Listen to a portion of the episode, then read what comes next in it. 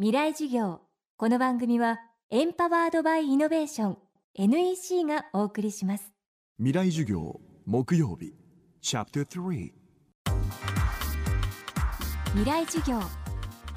先進国を対象とした意識調査の結果日本の子どもたちは理科や数学が嫌いと考えている割合が高く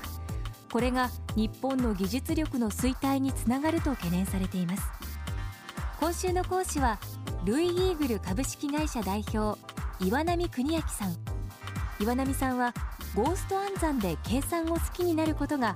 この問題を解決する糸口になるのではないかと考えています。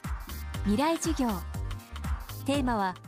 計算力を上げれば競争力も上がる。いわゆる今日本の競争力がこう、まあ、落ちていっているっていうようなことが言われていて例えばまあ GDP もこう、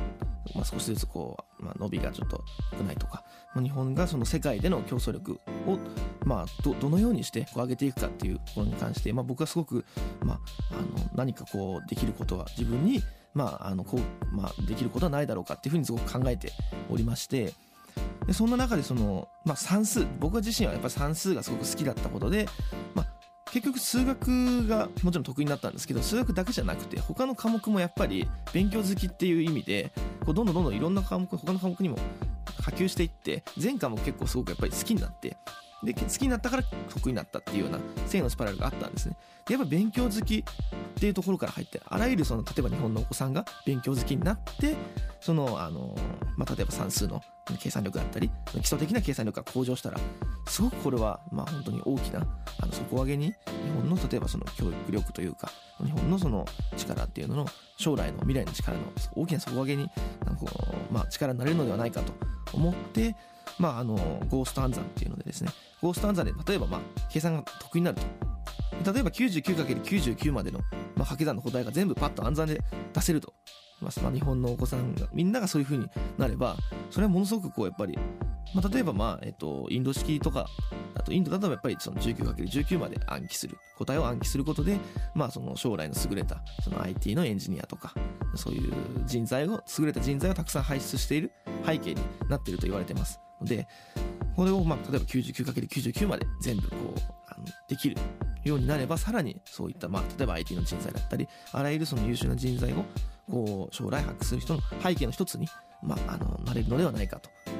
いうふうな思いがありましてやっぱりその日本のこう教育の、まあ、将来の底上げにこう、まあ、一つの力になれればっていうすごく強い思いがあります。最後にお子さんの学習意欲が今一つだと感じている親御さんに向けて勉強ができるようになるために大切なものを伺いました。結構まあそのどんな教育の形であってもやっぱり一番大事なのは生徒自身のまあモチベーションというか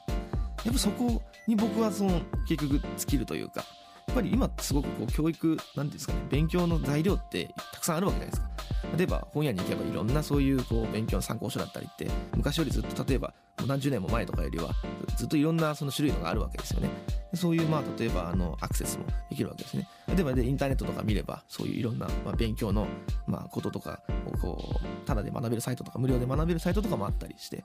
まあ昔よりもその何ていうんですかね勉強したいと思えば勉強できる環境っていうのはずっとあると思うんです。容易にアクセスできる環境はあると思うんです。やっぱり一番その今一番大事なのはやっぱり生徒さんお子さんが勉強が楽しいとやっぱり思うことがこれが一番大事だと僕はもうずっと思っていまして全てはやっぱりそのお子さんに、まあ、算数だったり英語だったり楽しく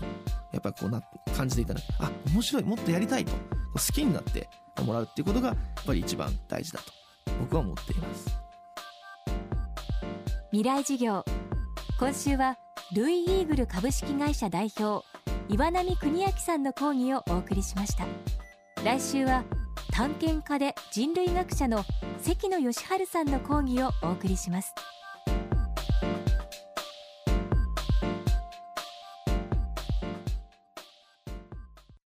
地球にあふれるたくさんの情報数字も文章も動画も感情もそんなビッグデータを集めて組み合わせて分析して新しい価値を創造する。